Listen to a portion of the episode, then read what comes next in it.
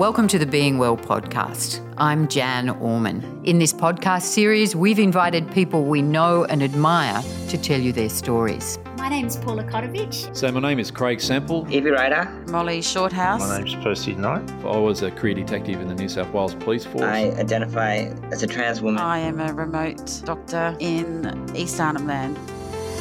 These are people who may not have made the headlines, but whose stories are just as worthy of your attention as those you hear about in the media. Living with cancer. I was struggling with PTSD for eight or nine years. I just had a lot of fear. I was well and truly burnt out. These are people who have flourished and met life's challenges while managing their social and emotional well-being. Uh, my career now uh, is as a mental health advocate and educator. I led a team that negotiated a $22 million native title. Definitely taught me in my life a lot of persistence and given me a lot of strength.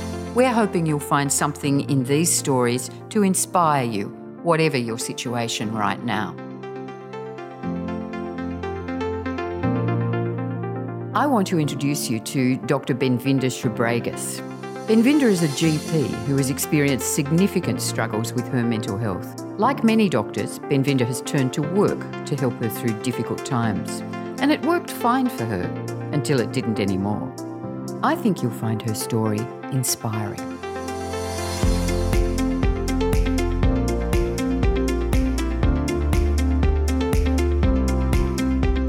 Okay. Well, uh, my name's Benvinda Shribregas. Um, I'm 61 um, and I'm a general practitioner. I was born in Mozambique, which was a Portuguese colony in um, in uh, Af- uh, West Africa. Um, my parents and all my family are from mainland Portugal. I've lived all my life since I arrived in Australia in Sydney. Um, practiced mainly in Sydney, but in the past, uh, you know, uh, past few years, I've been mainly doing uh, a country practice. You know, sort of locuming in country regions. Locuming just means that when there's um, there are doctors, uh, can be in cities or in uh, in you know country towns, who may need to take some time off uh, either for personal reasons or to go on holidays. And uh, there's locum agencies uh, or recruiters who will just get doctors who are available to go and fill in those spots. So I set up a shingle literally with Benvinda Shribregas on Stanmore Road. Um, I bought a, a small um, a small house there uh, with some savings from from when I was working, um, and set up my my office there. And on the first day, because I spoke the second language, my parents had made sure that I spoke uh, Portuguese. Um, on this about you know, on the first day, I had a line of people at my doorstep, and that was it. then it was many years of uh, very rewarding, very long hours. Um, very, uh, it got to a point where where possibly just quite overwhelming, um, you know, sort of general practice, um, and it was it, it was extremely rewarding though. The community was, uh, I, I basically attracted an ethnic community of Portuguese speaking people. One, I was in Stanmore, and that had been deliberate um, because I knew that uh, Petersham and Stanmore was where most of the Portuguese people um, had it, you know, were established. Although I, we were always living in the eastern suburbs. Um, at the time, uh, we were living in Kingsford actually, um, and I, uh, the practice was run myself as a solo gen- uh, general practitioner. Um, and a very, very, you know, committed, um, you know, sort of receptionist who became my right hand person. Um, and she would be what I would say now your trained practice manager. Although she didn't have a nursing background, by the end of it, I think she knew plenty. Um, and this was a, as I said, an extremely long hours and very, um, very busy practice with a lot of not just your normal, um, you know, sort of colds, coughs, and flus, which all general practices get, but the, predom- uh, the pre- dominance was on social issues that were affecting the community at that stage. Firstly, I'm going to put a bit of a background to this. This was a time, I set up practice in 86, um, and this was a time where there was absolutely no, um, no, you know, sort of allied health around. Um, my brother had been the first um, medical, uh, Portuguese medical person here in Sydney. There was another fellow in Wollongong, and that was it. And then I came along. So there was only really one medically trained person, Portuguese person that well that I know of in Sydney at the time, um, with no other allied health at all. So, and when I say allied health, I'm talking also about social, uh, you know, social services, nothing. The community is was Portuguese, and I'm talking about, uh, with all respect for the the people, Portuguese people at that stage. They were an older community where there was a great deal of concentration on family, but within that family unit, there was a um, unit of a real commitment to, you know, between husband and wife, but a great degree of acceptance by, uh, by women, particularly older women, of domestic violence. And this came from both husbands and children.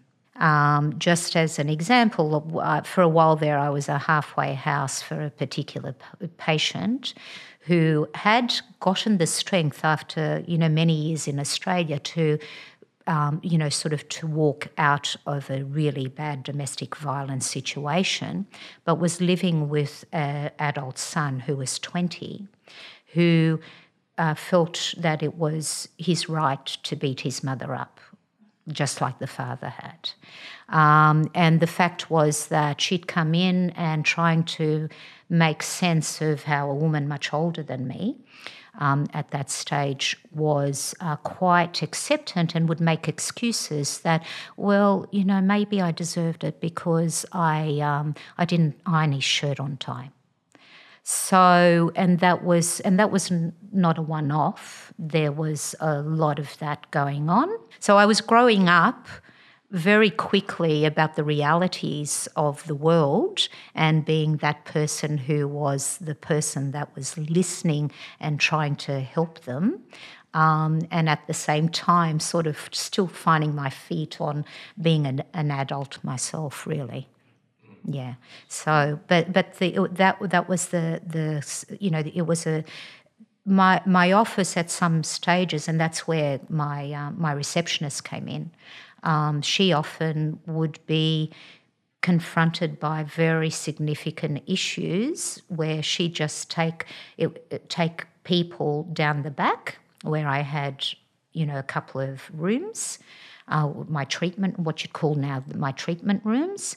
And then she'd just come and tell me in between patients, I've got such and such, and um, this is happening. And so we'd have these long counselling sessions in between what was my usual day.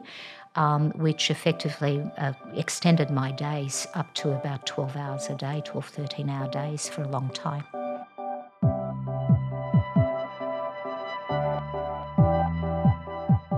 I became involved in mental health from the day um, I started um, my general practice. So, from the nature of, like I said to you, what what I got a lot in general practice, um, and then my main um, interest, obviously, um, I uh, in two thousand and two, um, I basically went from being a general practitioner practicing the day before to waking up in the morning the next day in November 2002 um, and feeling that I couldn't get out of bed. Um, I basically just, if I look back, I couldn't move, I could barely breathe. Um, I uh, did I recognize that I was having a major mental health um, issue, uh, I recognized that I was as sick as a dog. Um, so my uh, my now ex husband uh, rang uh, a friend of mine who is a psychiatrist who had gone through uni with me.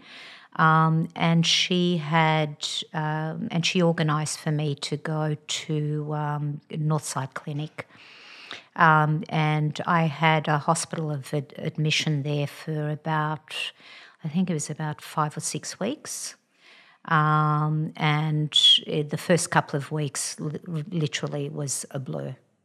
Um, so, and from there, I had to take an interest in mental health. And when I say this, um, was it only then that you know that mental health was a was a, of an issue to me? Um, was it only uh, the recognition in my patients? Um, no, um, I I had gone to a psychiatrist for a short time in uh, to 1994, 1995. Um, because my, my dad passed away as a 63 year old with a brain tumour. Um, and I really uh, decompensated quite badly at that stage.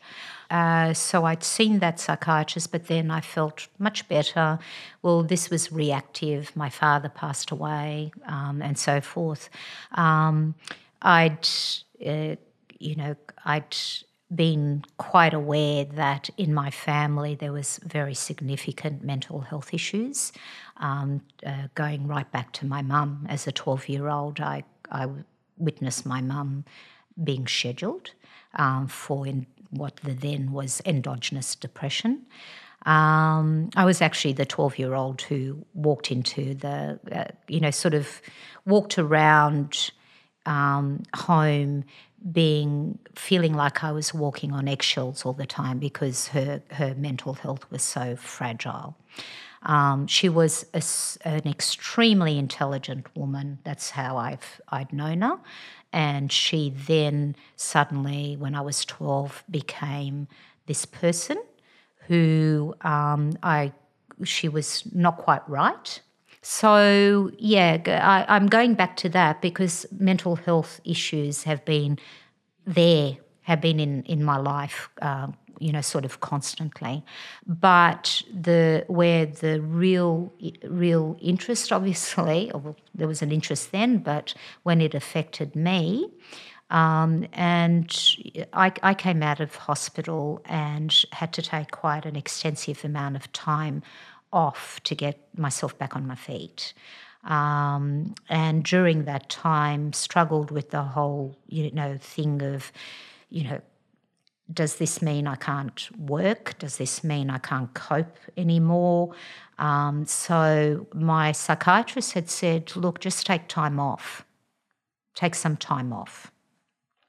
Now I'd been told to take time off by my by a doctor prior to this um, because towards um, a few years before, from the sort of work I was doing in my practice and the long hours, I had been experiencing quite a few, um, you know, sort of physical symptoms. Uh, tachycardias, arrhythmias, and they were real arrhythmias. They weren't in my head, they were actual physical physical stuff that a cardiologist put me on a 24 hour monitor. He said, You're getting ventricular bigeminy with runs of, uh, of SVT, with whatever. And then he did all the investigations and he said, You are just super tired and fatigued. Get take time off. Um, and I had said, no, I can't because, um, you know, I've got a practice that I have, to, I've got all these people who depended on me. Um, they don't speak English. They don't, you know, I think I was making excuses for myself. I see it as excuses for myself now. At the time, it was all very valid in my head. But now, with the benefit of having had nearly 15 years of twice weekly psychotherapy, um, I can say that I was not well and should have stepped out of what I was doing and sought assistance for nearly two years prior. I can now go back there because I was creeping into my practice was sometimes sitting listening to people and sometimes when people were talking about their own issues and whatever thinking oh i wish you could just please just get to the point and leave and that was not something that to me was healthy and was not a natural progression of how I dealt with patients. Um, so that, but it wasn't happening all the time. But now I can can say, well, for those two years, I was struggling already.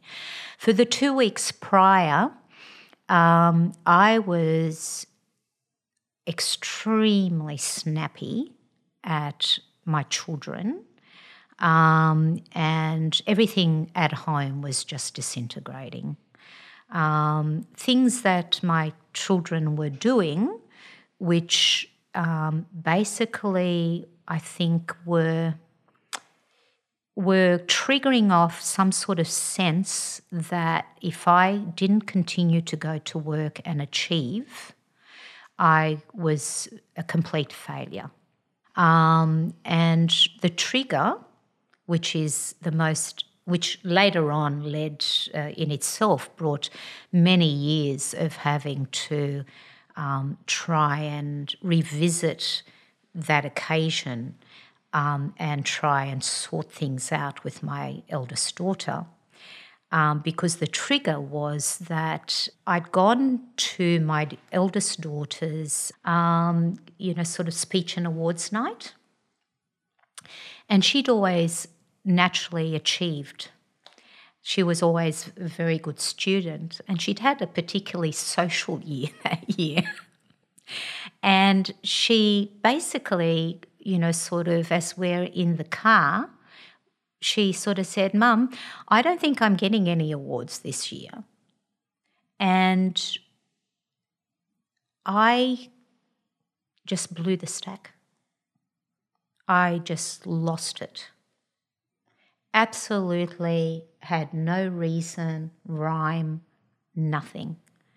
Because I, you know, I'm not just trying to say this, but I was, I've never been in the, in my kids, never been, um, you know, sort of um, achievement oriented in academics. Oh, it's been wonderful. They've both achieved very nicely but that was not something that was an undercurrent. Maybe not an, an undercurrent as as a mother, but somewhere down the line, what uh, when she said that, now I realise that you know after having gone through and, and discussing it and whatever with with the, the psychiatrist, that was just the straw that that you know sort of broke the camel's back this I'd been a failure at being a mother.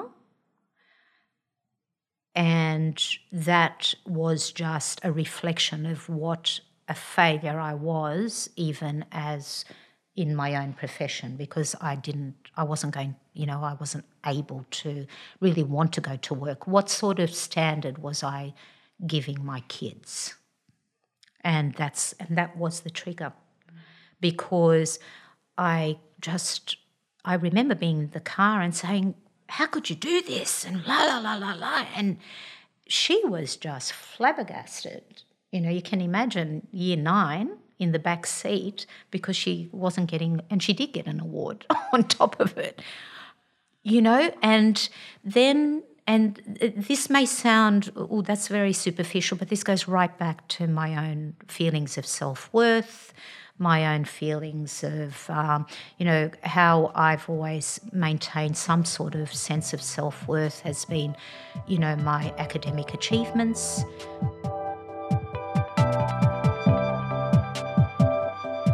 Um, after 2002, um, as I said, it. Uh, I spent that time in hospital. Came home. First six months, I I literally um, was feeling um, that it, it, was like trying to walk again, but, um, you know, sort of psychologically and physically, because I just had absolutely no energy. Um, and I remember uh, ringing my cousin, and we were talking. She was asking me how I was. And I said, I'm so excited. And it wasn't a joke, it was real excitement. I've actually made dinner for the family today. So that's, you know, that step was a massive step. Um, and that went on for a while. I ended up taking a couple of, uh, about, you know, two, three years off from active work. Um, was always, uh, you know, uh, always still keeping up with courses and things like that. So never stopping the academic side of it, really. Um, I then um, went and did some locuming um, and in Sydney, and then but went headfirst. You know, sort of started doing locuming, was doing part time, but I actually then was taking, uh, uh, you know, doing a, a, bit of a side thing um, also out of medicine and really getting overwhelmed with, again, just gone from pretty much nothing to, again, sort of too much on my plate. Um, had a second hospital admission, excuse me, not recognizing the, the signs again. Um, and but that hospital admission was actually uh, something that was a considered admission with my my specialist. Um, I was not coping uh, at home, and you know, sort of the with the the strains of um, you know, sort of the family and that sort of stuff. Um, and you know, I had quite a lot of uh, issues going on with my oldest daughter um, because of the fact that it had been quite disastrous having gone having a mum just scream at you and then fighting and then she felt that whatever she'd done mum had ended up in hospital and wasn't the same mum. To this day she sort of said mum you know you went from she used to call me superwoman to and i created this zombie. That's how she she put it. So there was a lot of you know, sort of interpersonal issues uh, from that, and that was putting a lot of strain again. Again, I wasn't being a good mother in my own head, um, and uh, I ended up in hospital again. Sort of, I think it was about 2005 or so. Um, but we decided it was going to be an elective admission. This whole, you know, that whole realm of taking me out of my situation, diffusing those emotions. I was there for a couple of weeks. It was supposed to be for about three weeks. I think we got to about 10 days. And then I was okay um, and felt I really needed to get back to academia. And that's when I got, I did the law degree. Um, but again, I, at, by this stage, I was doing pacing myself. Second hospital admission, I was pacing myself with general practice, only doing, you know, um, short term locums here and there in Sydney. Um, and uh, then uh, 2009, I landed in hospital with possibly my most serious, um, you know, sort of admission, and 2008, 2009, and that was after my ex husband one day just walked out to me, you know, this is how I was functioning. I now realize I kind of been functioning well at that stage because of the fact that ask me why he walked out, I didn't know he were, we were heading for a divorce. That's the reality of it. And it was a, a, a very, you know, sort of very, ended up being a very acrimonious um, you know, sort of separation. And my first reaction when that happened, finding that I'd come home, he'd gone, it was like I died right there and then and landed myself in hospital on that occasion. Yeah. And I say the most serious because that in that situation, I was actually completely um, lost of all sense of self. I know with previously, I was just, I think the fatigue, mental and physical fatigue in 2002 was such that I, everything was a blur, but there was still some sort of sense of self there. Because maybe because I was still trying to, you know, get, as the weeks went on, still trying to be allowed to put you know the final touches to my thesis for my the masters I was doing. So there was still that sense that there, that I I had something to do. In the admission that I'd had um, in 2009, um, it was like I was dead, um, and that uh, you know. Uh, what was ripped from me then was a sense of having been somebody's wife, of, you know, having been somebody's mother, um, whatever it was, um, it literally just left me a shell. Then, you know, there's a, lot that went on. In, it was very difficult years in those years. Um, I had uh, found that I had been left quite financially uh, ruined, basically. Um, and because of how however I was functioning previously, and I keep on saying that because at the time I think I was functioning okay, um, but definitely at home uh, I was not functioning like um, like I would have hoped to have been. So, yeah, I found myself uh, really quite uh, in financial strife. Um, so quite a few depleted bank accounts, and effectively had to decide I need to go back to work and I need to go back to work like really quickly. So I went from part time to going back to full time work. Um, and the full time, fortunately, um, I was able to, um, I was getting into my practical legal training year. So I was able to be earning at the same time as a medical advisor. And I was on the phones advising other doctors, which was in itself, you know, sort of quite a challenging thing. Um, because I, I was they have a roster of phones uh, where sometimes it was the medico legal advisor, sometimes it was a, a, lawyer, and while I was on the on the phones, um, it's the first point of call for anyone who's got an incident, uh, you know, sort of situation, or they may have received a subpoena from a lawyer. What do they do, and all that kind of stuff. So I did that, and at the same time got taken under the wing of the in house lawyers to be able to do my practical legal training. I then wanted to get out of an in office um, job, uh, you know, sort of because it, uh, I, I just felt that I had, I wanted to diversify. Um, and do a bit more general practice. I, would always done a bit of general practice during that time and with the medico legal. Um, and I just thought I possibly need to get back into more full time general practice.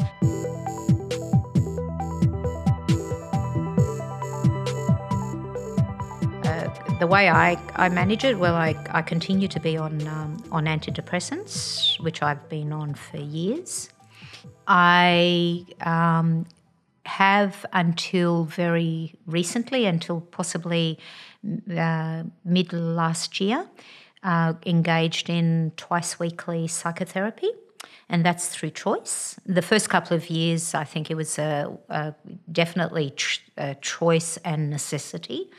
Um, and then as time's gone on, um, I choose to do it because, yes, I do feel I need it, um, but uh, it's helped me uh, really unravel a lot of stuff. Um, has it taken away my depression? No.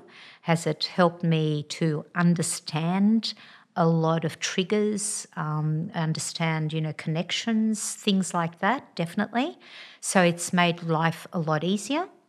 Um, I say that because uh, whereby previously I might have been in really feeling absolute crap and not really understanding, well, this was so insignificant what happened. Why am I feeling like this? Now my mind, um, you know, I, I sort of, it still happens. The psychotherapy hasn't made things not happen. So it still happens, but within a very short period of time. Sometimes it's happened. I've gotten started to feel really quite eh, and then very quickly within my own mind start sort of thinking of, well, why has this happened? It's possibly because of this. Now, um, has it given me the the answer like black and white? No, but it's given me the ability to now recognize that there's there's things that I can, you know, take take a step back, take a deep breath, and really sort of try and really work out so that I don't plummet into episodes of just feeling like I say crap, the word that I'm thinking of, I can't say. not in public. Um, but yeah, um, I meditate. Um, I've taken up meditation quite a few years back, so possibly 2005. Um, after trying other things, you know, yogas and all that kind of stuff. I'd like to say that I meditate every day, but I don't. Um, but I certainly turn to meditating every day for at least, you know, half an hour, particularly at times that I just feel that I'm not quite in the right headspace. And I do try and put some exercise in there. Um, and that, yeah, it, it's one thing that I still haven't managed to say, look, I'm religious about it, um, but I am. I, I try and exercise two or three times a week um, if I can. Um, now, with the going to the specialist, I have negotiated with him. I said to him middle of last year, maybe because I have been feeling quite well. Um, I said to him, "Look, psychotherapy, I think, has done its trick." Um, and I say its trick as much as I want to go into it. I know there would be benefit to continue, but I'm 61 and I don't want to spend. This sounds terrible, but I said, I don't think I want to spend another 20 years contemplating my navel. I know that's not what I've been doing, but.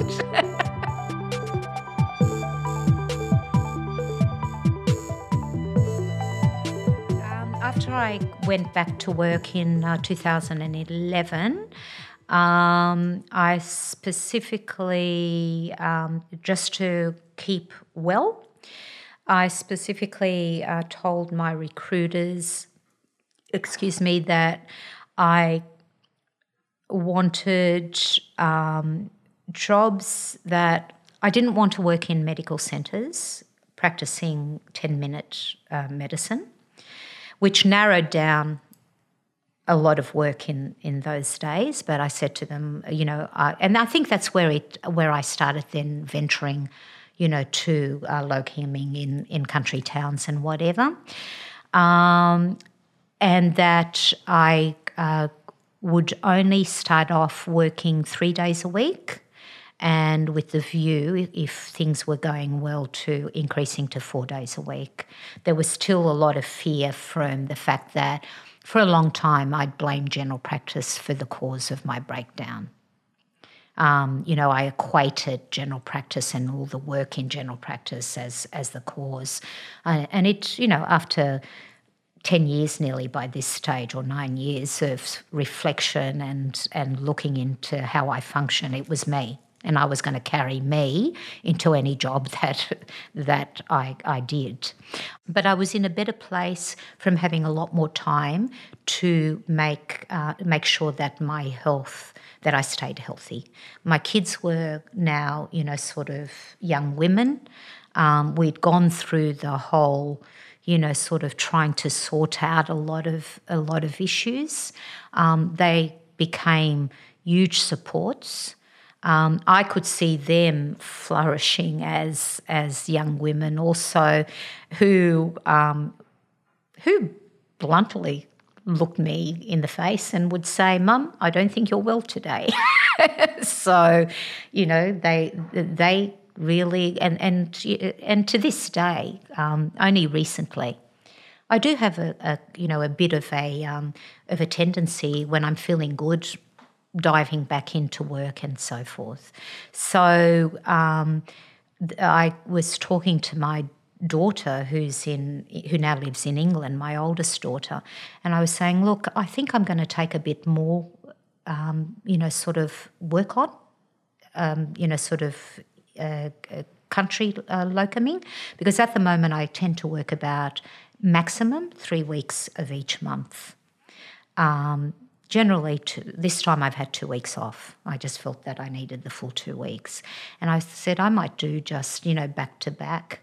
And she was quickly on the phone and she said, No, mum, you're not. and I'm like, Well, I feel great. And she goes, No, mum, please don't. Um, and so, you know, she sort of, I get, I've got the little voices there now.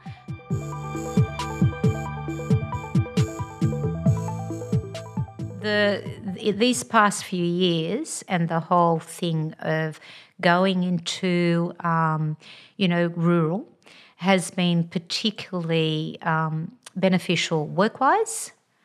Um, it's the kind of practice that I was brought up on. Um, you know, it's a lot, uh, a lot more time uh, for for for patients. It is a small community. Um, I um, I can. The timing of hours has been taken out of my hands. So, in itself, I am being very dependent on the boundaries of not working past a certain time because they're set by the practice. I don't own the practice. And that's why, because I have been asked, well, why don't you just set up your own practice now? And I'm like, no, because I still don't feel I'm that person and won't be. I mean, I'm 61, who's going to be able to really have that significant control of of timing of you know sort of what hours I finish and having that that. So I personally like the fact of working for somebody else. Um, my favourite place, uh, really remote uh, towns, Tieri. Tieri is um, central Queensland. It's um, about an hour's drive inland from Emerald. Emerald is an hour and a half plane from Brisbane. Um, so it's, uh, yeah, right in the middle. Um, it is the whole of uh, why do I love it? It's a very interesting medicine. Um, it's not, you know, it's not hello, goodbye, and it's actually medicine that, as a solo practitioner many years ago, that I think a lot, uh, and even non solo, but many years ago, we used to practice. Um, and it, uh, it, and I get an hour regularly for my lunch hour and during that hour, I walk five minutes to the pool and I do laps in the pool. And so it's my favourite place. Now, it's a really nice life, life balance. Thank you for listening. If there's been anything in this podcast that you found distressing, don't forget to talk to your usual support person or call Lifeline on 131114. And if you'd like to hear more in the Being Well podcast series, you can find it on the Black Dog Institute website.